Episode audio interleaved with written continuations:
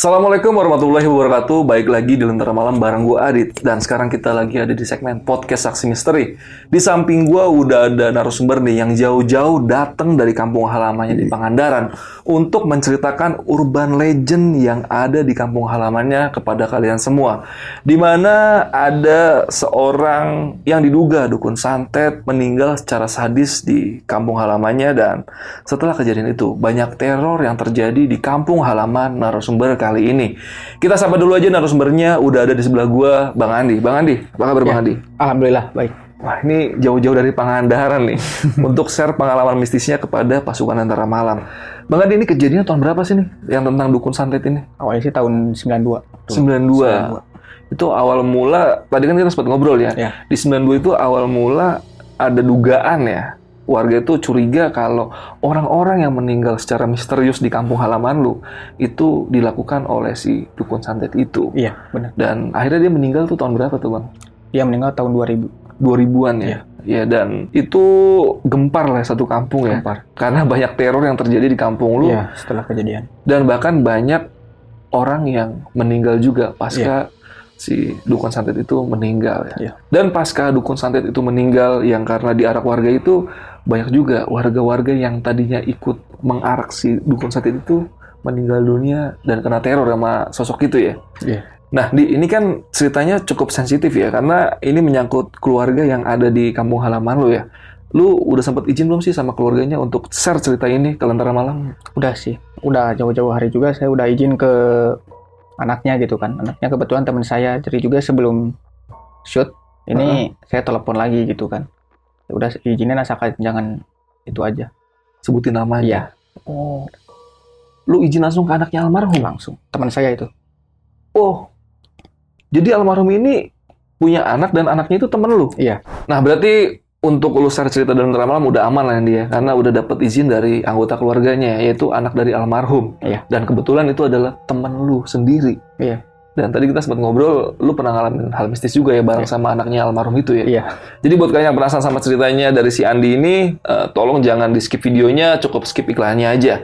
Eh, dan sebelum masuk ke ceritanya, gue mau infoin dulu nih buat kalian yang pengen jadi narasumber seperti narasumber yang ada di sebelah gue ini, Bang Andi. Kalian bisa langsung aja DM ke Instagramnya Lentera Malam, itu ada di lenteramalam.id. Dan nanti bakal diarahin sama adminnya Lentera Malam di situ. Dan satu lagi nih, gue mau promo lagi nih, satu lagi. Jadi buat kalian yang eh, sering nonton Lentera Malam, gue mau ngasih tahu kalau Lentera Malam punya project baru namanya Telusur. Kita punya channel baru namanya Telusur. Di sana ada dokumenter horor di mana gue dan Jamal akan mengulas profesi-profesi atau lokasi-lokasi horor. Dan kita di sana eh, interview, wawancara bersama warga setempat tentang hal mistis yang ada di tempat itu dan itu dilakukan langsung di lokasi kejadiannya. Jadi habis nonton video ini nanti kalian mampir ke channel kita yang terbaru itu namanya Telusur. Nah, oke, Bang Andi udah siap nih untuk share ceritanya malam ini? Siap. Oke, nggak usah lama-lama lagi. Sebelum kalian dengar ceritanya, kalian tonton dulu yang satu ini.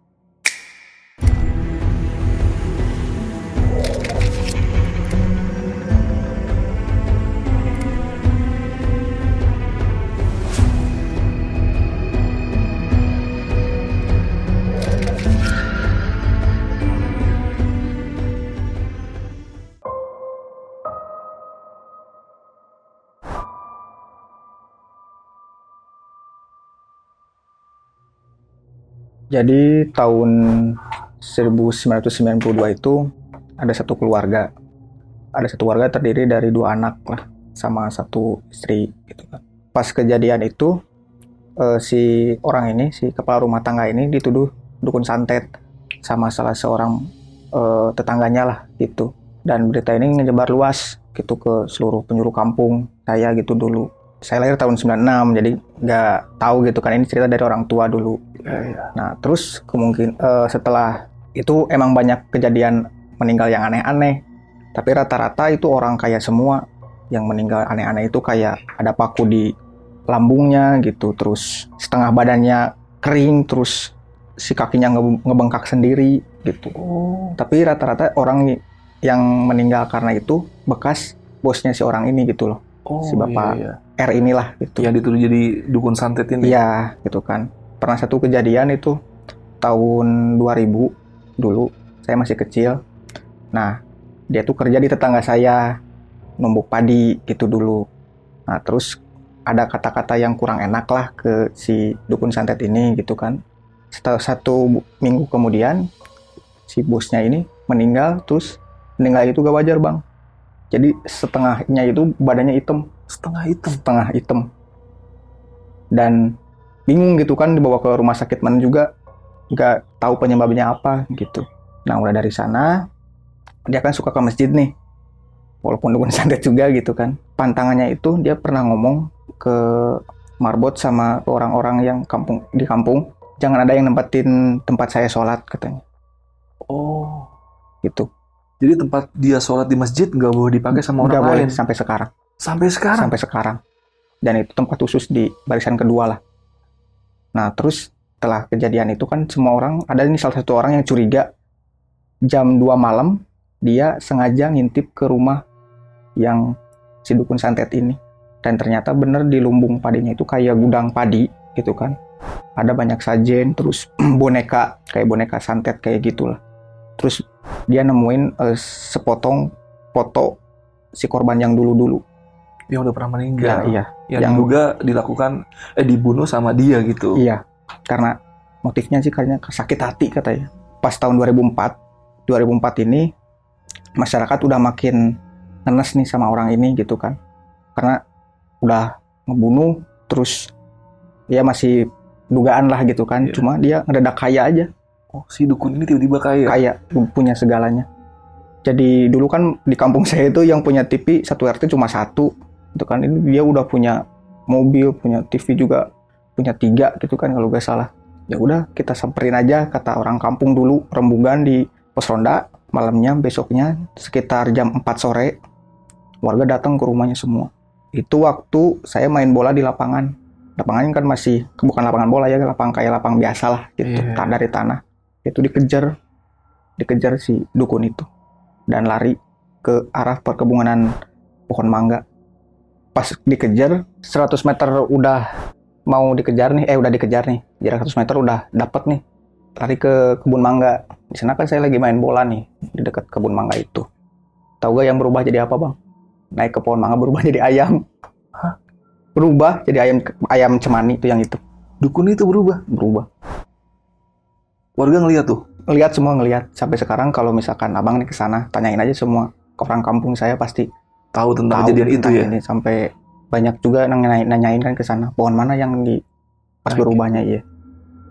Nah setelah itu warga tetap sih pakai batu dilemparin tetap gak mau turun. Terus ada dua orang warga naik ke atas pohonnya kena dan langsung disembelih di sana di bawah pohon itu. Disembelih terus dikubur. Gitu. Dikubur tapi kita tunggu aja selama tujuh hari katanya. Kata orang yang bisa juga gitu kalau misalkan dia berubah jadi manusia berarti itu jasadnya katanya. Ditunggu ini udah tujuh hari saya juga lihat dulu sama teman-teman kan. Emang ada bener udah jadi orang lagi. Jadi orang lagi. Iya, dan bekas galiannya juga manjang jadi panjang. Jadi orang lagi dan posisi jasadnya itu dia tuh senyum kelihatan giginya dan nyerem serem lah nyari nyeremin gitu. Iya, iya. gak gak kayak orang normal gitu. Posisinya pas dibuka si tangannya itu masih agak hitam sih ininya kulitnya udah hitam udah hampir busuk lah tapi gak bau gak bau itu nah setelah kejadian itu dia tuh dibawalah ke rumahnya pas mau di kan nggak ada orang yang mau ngurus gitu kan Ah. jam satu malam istrinya teriak bangun itu jasadnya Hah? bangun Bangun jasa. bangun Hidup lagi. hidup lagi bangun tapi gak gak ngomong gak apa cuma merem ditepuk juga tapi nafas ada detak jantung ada semua minta dimandiin kayaknya di kasur yang eh, bukan kasur ya kayak matras kayak gitulah posisinya gini kakinya terlentang gini aja udah dimandiin terus dimandiin terus si warga yang ini yang masih kesel kan ya udah eh, minta izin aja ke keluarganya gitu kan buat suntik mati atau apalah gitu kan. Terus ada beberapa kelompok orang warga yang frontal. Jika setelah udah pagi nih bang, dari jam 2 itu kan udah pagi. Dibawa nih si jasanya dibawa paksa dari rumah sama warga. Pokoknya harus mati hari ini juga. Kata orang yang bisa sih, ini bisa mati harus ditelemin ke air. Jadi dari sana jaraknya sekitar 3 kilo dari kampung saya itu diberangkatin lah dia istrinya juga udah setuju sih sama keluarganya setuju juga. udah istrinya? setuju dibawa sana dan di sana itu ada namanya Cineum Cineum itu kayak curug yang lancip ke bawah. Itu dari jalan eh, dari jembatan ke bawah itu sekitar 30 meter dan bawahnya itu batu semua. Pas ditali langsung di sanain Dijatuhin ke bawah. dijatuhin ke bawah. Dan udah setelah itu dicek ada gitu jasadnya eh dibawa dipakai tali kan itu. Cerep dibawa lagi masih ada. Dikairin lagi gitu. Hmm. sampai tiga kali mastiin benar-benar meninggal apa enggak. Setelah tujuh hari setelah kejadian itu teror makin makin ganas lah di kampung saya bang. Kayak yang kaca tiba-tiba pecah sendiri gitu kan. Terus ke rumah saya ke rumah saya gitu. Dan masih inget tuh mama saya almarhum mama saya kan dulu suka masak eh, rendang di wajan gitu kan. Nah kebenaran rendang ini suka nih si korban si dukun santet ini suka sama rendang Mm-mm. gitu kan ditinggalin sebentar mau ambil pakaian yang kering kan. Pas ditinggal udah nggak ada udah kosong. Rendangnya. iya udah nggak ada. Dan si istrinya itu cerita istri dukun santet ini ke rumah. Ini rendang ibu ya? Dibawa pulang ke rumahnya dia. iya Rendang ini, ini rendang ibu ya? Wah. terus mama saya bilang oh ada di sana nanti nah, tadi suami saya nganterin. Sampai sampai kayak gitu. Itu banyak banget sih bang teror-terornya. Selain ke rumah saya ke tetangga juga ada sih.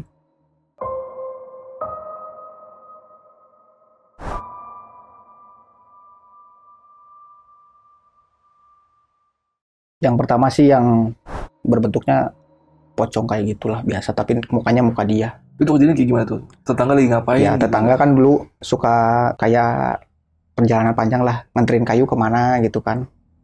Nah bongkar kayunya tuh di rumah dia di depan rumah si dukun santet ini dibongkar kayu kan bentuknya itu kan bulat bang panjang masuk mas masuk masukin pas di perjalanan banyak bocor nih di emplak kalau nggak salah katanya bocor pas dilihat tuh si dia nongol dari atas pakai pakai itu berdiri posisinya Seperti pocong pakaiannya. Terus dia bilang, kamu kenapa gak bantu saya gitu? Kunaon mana teman tuan orang? Itu bahasa Sunda tuh. Iya. Wah, Orang kurang kumaha ke maneh pagerna. Kamu gitu, saya kurang baik gimana sama kamu.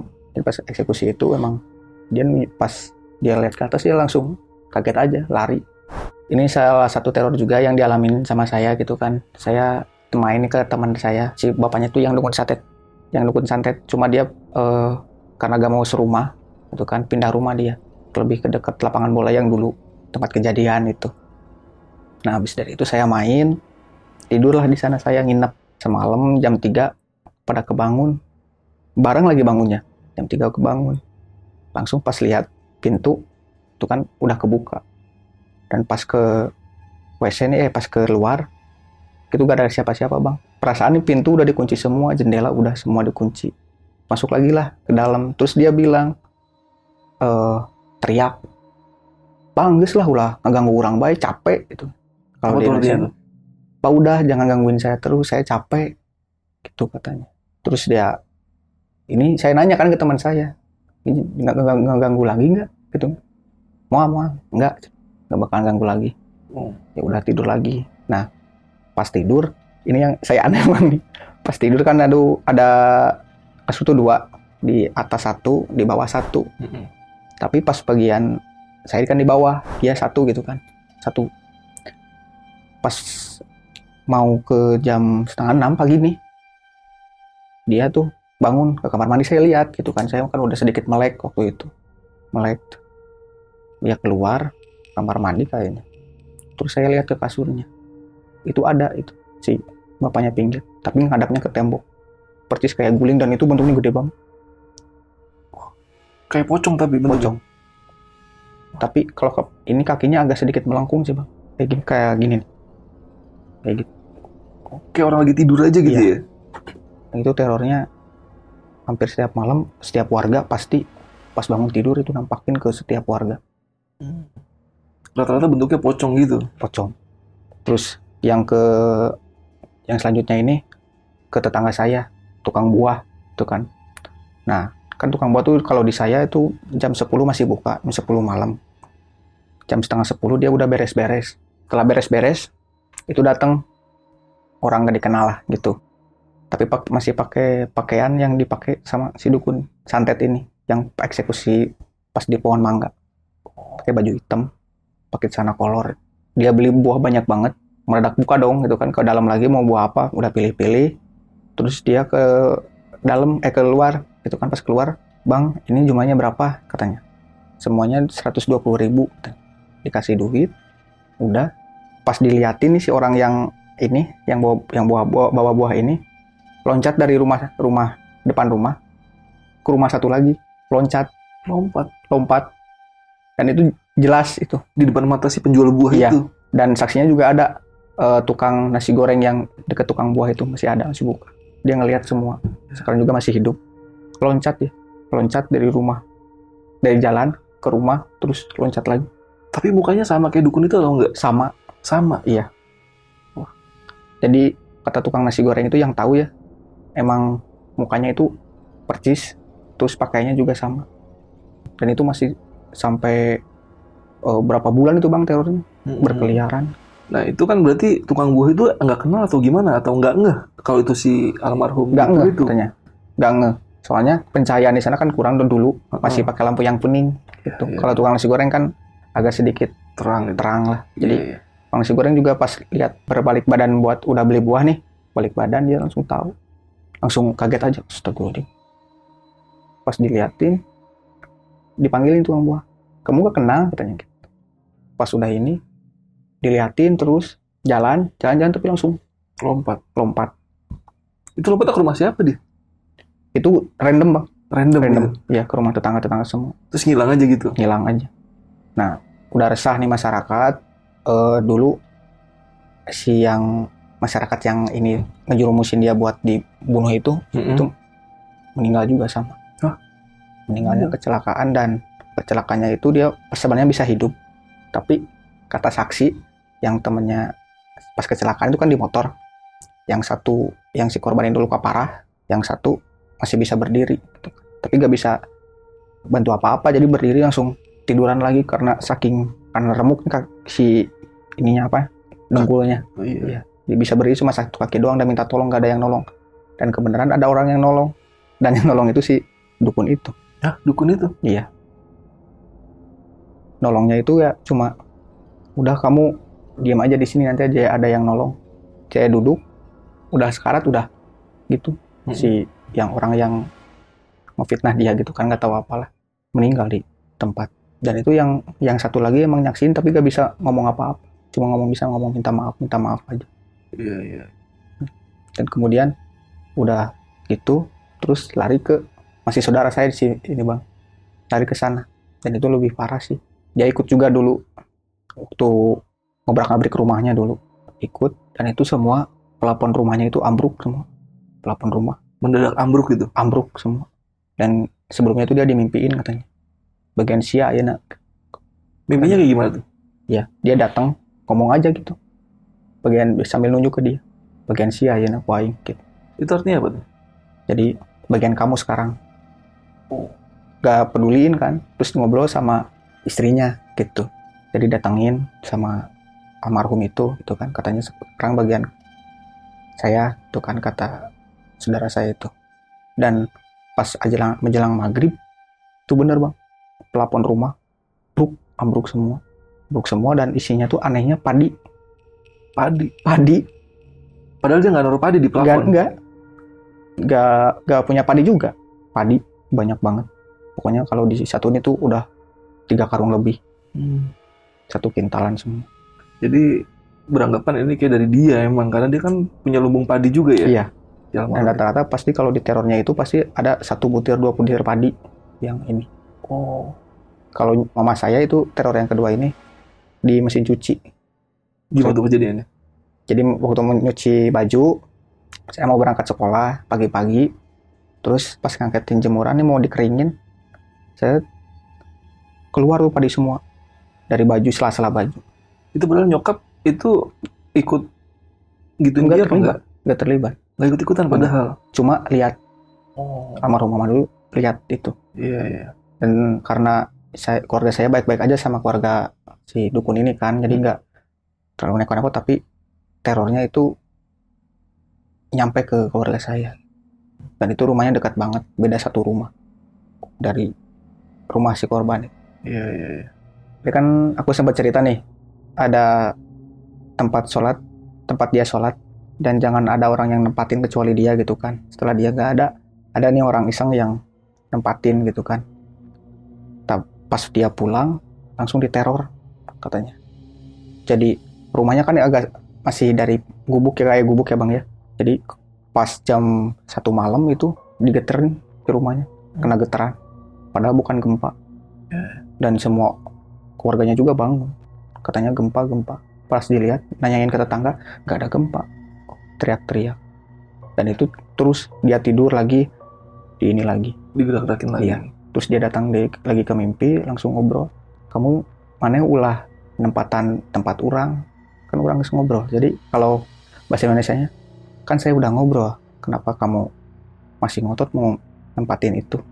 Kamu kan tahu Ya, sampai sekarang ya dipotong kan ada, ada karpet sejadah nih bang dipotong jadi di bagian itu kan karpet panjang nih dipotong yang satu Yang tempat dia itu. Iya. Sampai pakai detik ini. pakai kursi ya Sampai detik sampai ini. detik ini khusus itu buat dia walaupun dia ya dukun santet gitu kan tapi masyarakat menjaga menjaga ini. Karena takut kena imbas juga ya. ya terus rembugan RT tuh masih inget ada rembugan musyawarat in- ini masalah ini gimana? Terus manggillah eh, beberapa kiai gitu kan buat nggak terjadi lagi teror di kampung ini. Ditanya nih dipanggil. Kan ada aula desa kan suka banyak kursi nih bang. Berjajar yang hadirin tuh hampir semua orang hampir semua pemuda kecuali ibu-ibu nggak nggak ikut. Bapak-bapak semua sama pemuda. Lagi ngobrol kan dulu mic- mic-nya masih pakai toa ya bang ya belum Hmm. ada salon. Langsung nyamber dia ngobrol ke toa. Suara almarhum masuk. dia ketawa-ketawa girang. Ketawa-ketawa yang puas banget ketawa jahat gimana. Padahal mic ngobrol itu cuma dipegang doang. Dan dari sana komunikasi si kiainya ini.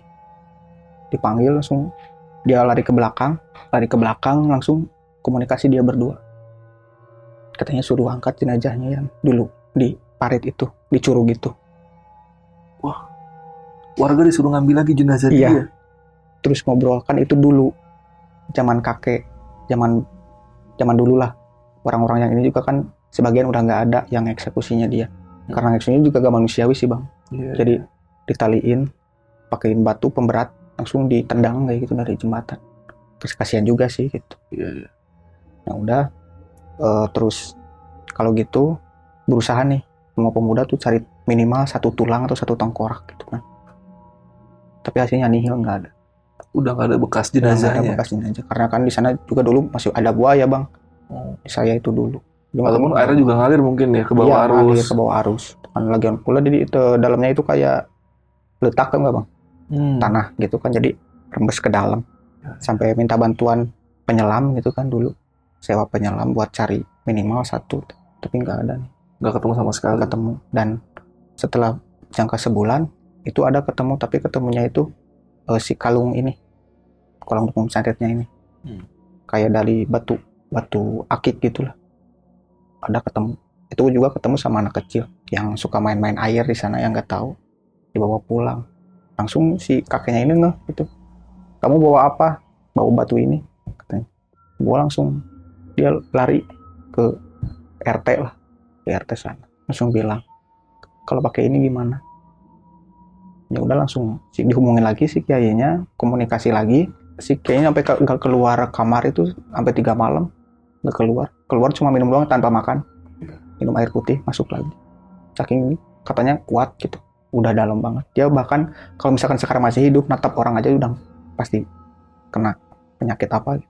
Oh. saking ngerinya Saking dia kuatnya gitu. saking kuatnya dan itu kejadian yang benar-benar kalau yang saya lihat itu yang yang jadi ayam itu emang benar real Hmm. dan banyak saksinya juga itu sampai sekarang bang dan pohon mangganya masih ada sampai sekarang Tapi sekarang masih ada. masih ada Iya. yang lain udah ditebas ini masih ada Hmm. kemudian sih gang- setelah komunikasi ini nggak ada lagi gangguan nggak ada cuma ke istrinya gitu doang istrinya kan menikah lagi nih ke istrinya sama suaminya Dan gimana tuh katanya? dua bulan eh, dua bulan sebelum ini meninggal Istrinya meninggal. Kondisinya meninggalnya kayak gimana tuh? jadi ininya kering kurus setengah badan tidak sampai pinggul dari ini eh, bengkak cuma di diagnosis sama dokter itu nggak ada penyakit apa apa jantung enggak diabetes enggak atau apalah. Enggak nggak ada apa-apa. Normal. Iya, iya. sampai tamitnya bang eh, kepalanya itu kecil kayak kecil banget kayak udah tengkorak gitu. Kepala istrinya itu. dan udah kering. Kering. Pokoknya kering setengah badan sampai pinggul tuh kering dan eh, setengah badannya lagi. Normal gitu. Tapi kayak baru tau nggak bang? Bengkak gitu. Dan meninggal dua bulan Dua kemarin bulan lalu ya. udah tua juga sih. Ya dari kejadian itu sih pas istrinya udah meninggal nggak ada. Udah cuma, ada. iya, cuma anaknya sekarang mohon maaf nih adanya atau saudaranya yang nonton eh, kan udah gila. Oh, gila. karena gangguan jiwa. iya tapi nyebutin ngaran nama si bapaknya. Oh, sering nyebutin nama bapaknya Iya. terus. jadi kalau lagi makan tawarin nih bapak bapak saya Oh. gitu, ke keluarganya kecuali ke teman saya tuh ke adiknya enggak Iya, iya, iya. jadi saya sih suka ngo- ngobrol gitu kan sama anaknya nih yang cowok Mm-mm. gangguannya apa aja tadi kan saya nelpon dulu di bawah Mm-mm. minta izin dulu lah gitu Iya, karena ini keluarga dia yang diceritain Iya. ya. boleh lah gak eh, gangguannya apa aja gan kata saya nggak ada apa-apa sih. Cuma terakhir-terakhir ya pas dia ke Bandung katanya. Kenapa tuh kan ya? pas dia masuk kuliah pas mau kos pertama itu dia dibikin ke betah dibikin ke betah jadi kata dia kosannya itu ada penunggunya. Nah si bapaknya ini mau nge, nge- ngehilangin yang ngebantu dia. Udah biasa sih si teman saya ini gitu kan digangguin bapaknya gitu kan. Udah biasa udah hal berat. Tapi ini yang ini lebih ngeri gitu kan karena pas kos pertama udah ditunjukin cewek nempel di tembok di pojok kosan dia.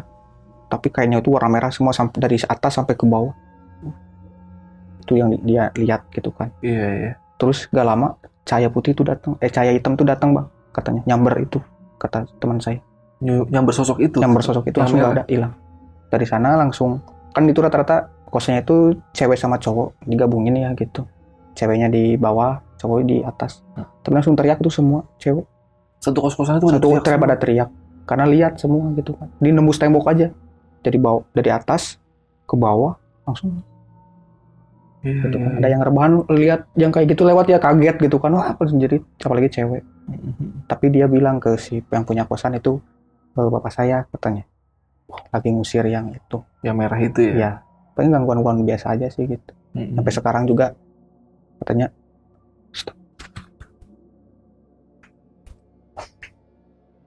Ulah bang minum lah Kenapa, kenapa?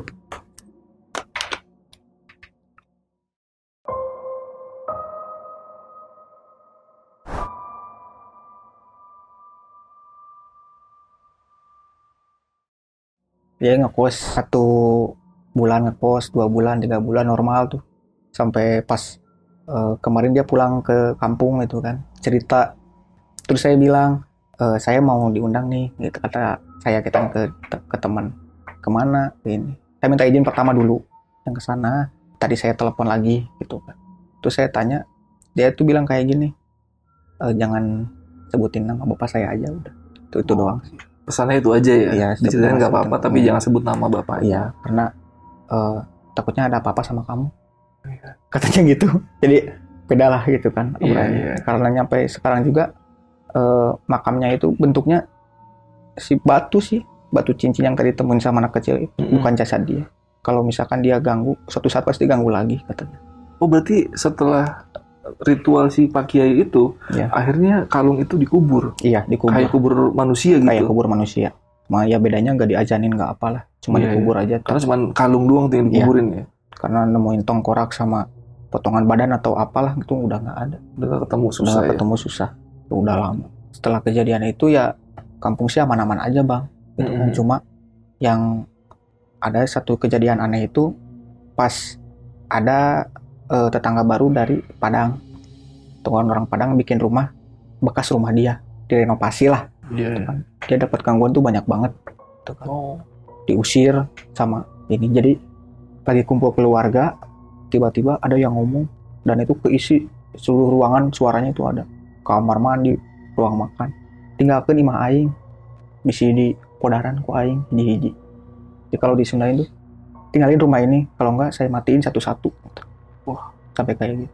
Dia gak mau rugi kok dong kan kan udah renovasi udah gede gitu kan udah banyak keluarin biaya. Tapi ya ujung-ujungnya dikontrakin Dikontrakin akhirnya. dan yang paling lama bertahan itu cuma satu bulan Satu kontrak bulan kontrak di situ. dari sekian banyak yang kontrak Iya. paling lama itu satu bulan. Ada teman saya gitu kan kan dia tukang kredit nih. Tukang kredit dia eh, apa namanya kontrak di sana. Mau ngejauh lah dari orang tua. Terus saya ingetin hati-hati kamu kalau kontrak di sana jangan terlalu frontal kata saya. Tapi enggak lah malah dipakai minum-minum dipakai bawa cewek ke sana gitu kan. Ya udah dia kena batunya sendiri gitu kan. Dia langsung amit amitnya langsung stroke sebelah gitu. Dari keturunannya ataupun dari profesinya itu udah biasa aja. Nggak ada yang stroke gak ada yang apa. Iya, iya, iya. tapi pas udah dirawat nih di rumah ini dipindahin dibawa sama orang tuanya sembuh. Oh. Sampai kayak gitu terornya. Iya, iya, iya. Karena dia di rumah itu, Iya. dia di- tinggal di rumah itu, makanya kena penyakit itu pas dibawa ke tempat lain, Iya. normal lagi, baik-baik aja. dan orang situ tuh udah biasa kalau misalkan ada si dukun ini lagi sapu-sapu depan rumah udah biasa Oh, sering muncul, masih sering muncul diri. tapi gak ganggu sekarang oh lebih kayak apa ya kayak arwah penasaran aja sih Iya, kelihatan lagi ngapain gitu. Iya. sampai sekarang Iya, iya, iya. dan misalkan dulu ada pendatang baru nih ke sana gitu kan karena kalau orang sana suka ramah-ramah ya Kang ya. Hmm. punten gitu kan. Dia gak mau jawab. Cuma sapu aja fokus. Oh, iya, iya. dan nanya gitu kan. Kang itu rumah siapa sih? Gitu kan saya tiap lewat ke sana itu bapak-bapak sapu sapu sapu terus. Bersih bersih rumah terus kata. Yang mana? Itu yang itu. Yang rumahnya cat warna coklat itu yang kayu. Langsung kaget dia udah biasa sih. Ah udah biasa Kang itu mah itu mah terus ayah kayaknya udah nggak ada orangnya cuma itu mah perwujudan si arwahnya aja Anjir. Itu sampai sekarang masih sering kadang-kadang orang sekarang. yang lihat sosok itu ya ya. kalau abang misalkan lagi liburan nanti saya kasih tahu Iya. dan Iya. kalau mau lihat sih emang di sana dan dulu tuh sempat banyak juga sih acara hantu-hantu kayak gitulah yang Hmm. menelusuri tempat itu dan pada nggak kuat sampai ada dulu apa Ki Pranalewu Mm-mm. dulu pernah ke sana Kok pernah kasih ke rumah itu? Batu Hiu ya dan Batu Hiu, daerah Batu Iya. Hiu ya. dan ngomongnya itu emang udah kastanya udah ngeri sih Iya, iya. tingkatannya Karena dulu semasa hidupnya dia jadi dukun lah ya beratnya gitu ya. dan Cuma, nggak ada yang tahu gitu kan iya, iya. Tapi dia bukan dukun yang buka praktek kan berarti ya. bukan Jadi dukun yang untuk dirinya sendiri, untuk balas dendam ke orang lain, Iya. untuk mencelakai orang lain gitu ya. tadi kan saya nelpon sama anaknya itu kan eh jadi nanya itu dudukunnya itu eh, bawa ilmu itu dari mana gitu kan dia bilang sih dari pantai Dari pantai. Pantai mana tuh? pantai selatan Pantai Selatan. ya di Pangandaran itu di tempat tinggal saya juga sih Iya. cuma dia eh, hubungannya sama Nyoro Kidul katanya oh, dia langsung jadi Iya. mantap kenya- kenapa dia kan warna pagarnya kan coklat bang tapi rumahnya itu semuanya hampir warna hijau semua hijau Hmm. tua Iya, iya, iya. Nah, Mas Andi, ini kan anaknya almarhum ini temen lu ya? Iya. Itu berarti si almarhum ini punya berapa anak sih? punya dua orang Dua orang. punya kakaknya yang eh stres itu Yang sekarang stres dan adiknya itu yang temen lu. iya Yang lu dulu pernah sempat nginep juga di tempatnya dia. Yang akhirnya lu ngeliat sosok almarhum jadi pocong Iya. di situ. Wah, gila. Kalau untuk istrinya kan meninggal dua bulan lalu ya? Iya. Kalau untuk suaminya itu yang suami barunya tuh? nggak ada nggak ada nggak ada teror sih ke ada. nggak ada cuma dia suka titip titip aja titip anak titip kecuali istri gak, gak, gak pernah nyebutin istri dia titip Oh. anak doang Iya, iya, iya, iya. Berarti yang si suaminya ini lu kenal juga sama orang itu? kena Kenal juga. dia tetangga kampung lah Oh. agak agak jauh sih sekitar 5 kilo lah dari kampung saya Ya, ya. Untungnya dia nggak kenapa-apa, Pak. kenapa-napa cuma ya gitu doang lagi tidur dimimpiin titip anak saya si ini sama sama si ini Ya, berarti hubungan dia sama anak-anak atau temen lu itu baik ya hubungannya? baik ya baik banget Oh, gitu Makanya mungkin si almarhum itu ya tenang-tenang aja karena Iya. hubungannya hubungannya baik gitu ya. Iya, iya. Nah, untuk rumahnya ini boleh kasih gambaran dikit, dikit nggak sih ukurannya semana gitu atau Ukurannya tanahnya? Eh, dulu kan kecil bang rumahnya, Mm-mm. cuma ada dua kamar Iya. dulu. Dan itu juga ruang tamu, gak ada TV dan bareng sama ruang makan sama dapur satu Hmm. ruangan. Setelah beberapa tahun itu mendadak Mendadak kaya. kaya. Tapi ada yang tahu nggak dia punya bisnis apa, apa gitu atau nggak tahu duit dari mana tiba kaya aja gitu? Jadi dia kayak memanipulasi aja sih bang. Jadi eh, ada padi dari orang yang udah dia santet nih Mm-mm. ke dia semua nggak tahu kenapa kayak dihipnotis aja gitu. Dikasihin aja semua ke dia. Iya, iya, iya. Jadi berarti dia nggak punya usaha yang cukup jelas ya Iya. untuk ada- menghasilkan uang Ya, sebanyak ada itu. satu korban yang dulu pas sakaratnya itu dia bilang e, kasihin padi saya ke si itu si dukun santet itu Hmm. kasihin semua saya gak mau kayak gini terus. Berarti jatuhnya dia kaya dari memeras ke Iya. orang-orang yang dia Iya. bunuh itu ya? dan bentuk terornya itu eh, nggak langsung ngobrol gitu kan jadi lewat mimpi Iya, iya, iya. Mau sembuh ini ya, Kasihin ke saya. Iya. Tapi ujung-ujungnya meninggal juga tuh orang itu. meninggal dan meninggalnya itu yang sebelah ini Aneh-aneh lah pokoknya. aneh-aneh Aneh-aneh. aneh-aneh nggak masuk akal lah gitu Iya, iya, iya. Dan sampai sekarang rumahnya masih ada. masih ada Dan pernah disamperin sama Kiprana Leo tadi ya tersebut. ya Itu di rumahnya bener-bener rumahnya itu. rumahnya Kiprena Lewu itu kan emang tadinya mau syuting di Batu Hiu Mm-mm. mau cari makhluk halus yang ini. Terus ada warga yang bilang suruh ke sana. Pas dia nyampe gerbang dia nggak mau sampai kayak gitu. Energinya kuat banget Iya. berarti. Saya nggak mau ini harus benar-benar persiapan yang benar-benar. kata. Iya. Berarti ini rumahnya ditinggalin udah nggak ada orang Udah sama sekali ada orang. situ. Dan itu tanahnya milik siapa sekarang? Hak miliknya? Itu anak yang bungsu yang teman saya. Yang teman lu itu, Iya. yang tadi udah sempat lu telepon ya, Iya. dan minta izin ya? Karena kakaknya kan eh, di RSJ. Iya, iya. Berarti dia sekarang hidup sebatang kara dong ya? Iya. Nggak punya orang tua, nggak punya... Kakaknya udah inilah apa, udah nggak bisa diajak komunikasi Iya. juga ya, karena udah kena gangguan jiwa ya? Iya. Dia sempat cerita nggak sih, eh, sebelum kakaknya kena gangguan jiwa tuh kayak dimimpiin sering atau gimana gitu? Iya dari dimimpiin itu bang. Dari dimimpiin dia terus eh, ketambah lagi ibunya kan nggak ada sakit-sakitan waktu sebelum meninggal juga. Jadi oh, dia kan udah kerja di bank waktu itu. Aku jadi bang kerja padahal di ya? bank pernah tahun berapa sih tadi katanya tahun 2009 kerja di bank dia resign tuh tahun 2012 resign Hmm. resign eh, terus ngurus ibunya gitu kan Iya. sama bapak tirinya kan gitu tapi bapak tirinya untungnya baik cuma dia gak tahan gitu aja sih kata adik kata teman saya Hmm. digangguin digangguin nyampe batal nikah juga berkali-kali Sampai batal nikah. batal nikah berkali-kali Dan ada kaitannya sama almarhum bapaknya itu. Iya. jadi mau eh, nikah ada aja gangguan tiba-tiba si cowoknya main kasar Iya. pacaran juga terus tiba-tiba si cowoknya ini calonnya didatangin jangan nikahin anak saya Oh ini kakaknya perempuan berarti? perempuan Iya, iya. Gue kira laki-laki tadi. Kalau temen lu itu laki-laki. laki-laki Kakaknya perempuan ini yang Iya. kena imbasnya dari perbuatan bapaknya selama saya hidup dulu ya. Iya. Gila. Nah tadi kan lu sempat cerita juga ya, Andi, kalau warga-warga yang ikut mengarak si dukun santet ini kena teror dan bahkan ada yang meninggal ya. Itu yang meninggal paling tragis, lu inget ada nggak yang kayak gimana gitu? ada sih Itu siapa tuh? sebut aja emang Mang Ono lah Mm-mm. Mang Ono ini tukang apa namanya spare part bengkel montir lah gitu Hmm. kan dia yang paling dulu ya emang yang paling ini Paling keras buat paling menentang semangat. si dukun Iya, itu ya. sampai pas di kawan dia si dukunnya ini kan udah gak bisa apa-apa. Mm. masih tetap dipukul sama dia. Dan itu tragis banget. Bahkan dia eh, tujuh hari setelah si korban dimasukin gini dia langsung meninggal sadis. Oh, jadi eh, dia ngemontir mobil nih. Lagi ngedongkrak mobil truk tapi di luar kampung. Itu kan ada yang mogok. Mm-mm.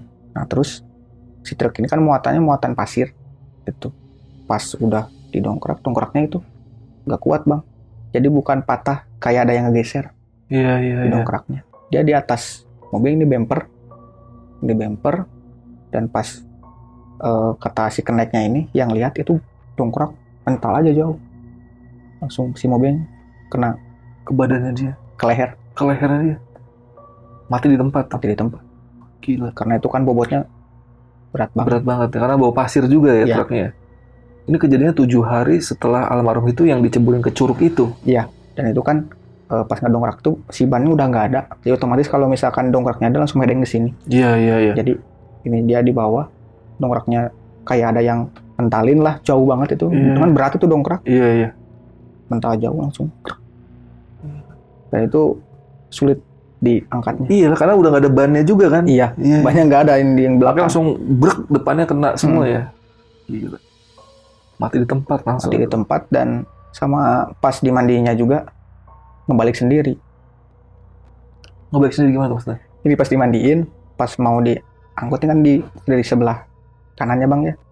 Dia nawarin kayak nawarin diri sendiri aja. Lagi bahan pas mau diangkat, langsung gini dia. Wah. Langsung dari sana kaget orang-orang yang ini, yang mandiin. Kacau, kacau gila. Dan Berarti ini kejadiannya di daerah Pangandaran ya? ya di pengalaman di kampung saya. Dan rumahnya ada sampai sekarang. Tem anaknya pun itu temen lu. Hmm. Dan musola yang disering pakai sholat sama almarhum itu masih ada. Dan tempat yang nggak boleh dipakai sama orang lain pun masih ada sampai sekarang Masih ya? ada. Tapi ditutup di ganti sama kursi Dikasih plastik. bangku? Iya. Oh, supaya nggak ada yang sholat di situ? Iya. Takutnya sih masyarakat menjaga aja gitu kan. Tapi kata kiai sih emang bisa-bisa aja sih gak apa-apa gitu. Heeh, heeh. Karena kita kan niat ibadah ke Allah gitu kan bukan ke dia. Iya, iya. Jika bakal ganggu kita niat baik juga. Cuman udah jadi kepercayaan warga Kepercayaan sekitar, warga. mendingan daripada berabe ya, mendingan Iya. nggak usah deh gitu ya. Iya, iya. Ini cerita malam ini epic banget nih, karena gue suka banget nih di cerita-cerita dari urban legend yang ada di kampung-kampung orang nih. Ini kan urban legend ada di kampung lu nih ya, Iya. di daerah Pangandaran. Nah, ini semoga aja teman-teman lu banyak yang nonton juga ini. Iya. Nah, lu mau titip-titip salam nih buat temen lu nih. Titip salam aja buat teman-teman MM Family Pangandaran, Pelangi Hitam, terus khususnya buat eh, kakak saya, Arian, Temela, Babe Aceng, Mama Avian, Tela, Ryuga juga, terus teman-teman di toko, Arif, eh, Bang Keling, Segong, Ruby, Angla Simin, semua, Isep, Domba, terus Sule, Oo, Abeni, Adi Anjek, Ayang Mon, Bocil, semua. Terus teman-teman saya nih, tetangga, Kan suka nonton. Boleh, boleh, boleh. Arya, Dini, eh, Bibi, terus Mae, kemudian Barudak Angcok juga sama subscriber Lentera Malam. Wih, mantap. Thank you banget Ancol. sana. Halo Adit, Kang Igo, semua. Makasih. Oke, oke. Ini semua warga-warga Pangandaran ya. Ya, Oke, gue juga titip salam nih buat warga Pangandaran yang suka nonton Lentera Malam. Nonton terus Lentera Malam ya. iya, jangan lupa. Iya, iya. Dan buat kalian yang penonton bukan warga Pangandaran ya, yang pengen tanya-tanya tentang cerita yang tadi dialami sama si Andi, boleh mampir-mampir lah ke Instagramnya Andi buat tanya-tanya nih tentang cerita tadi yang dibawa sama si Andi. Ini di mana di Instagram lu? Di ada nggak? Ada.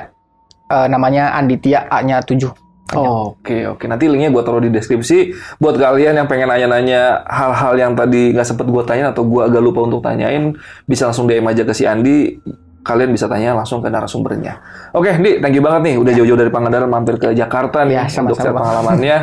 Eh gue Adit dari Lentera Malam dan Andi izin pamit.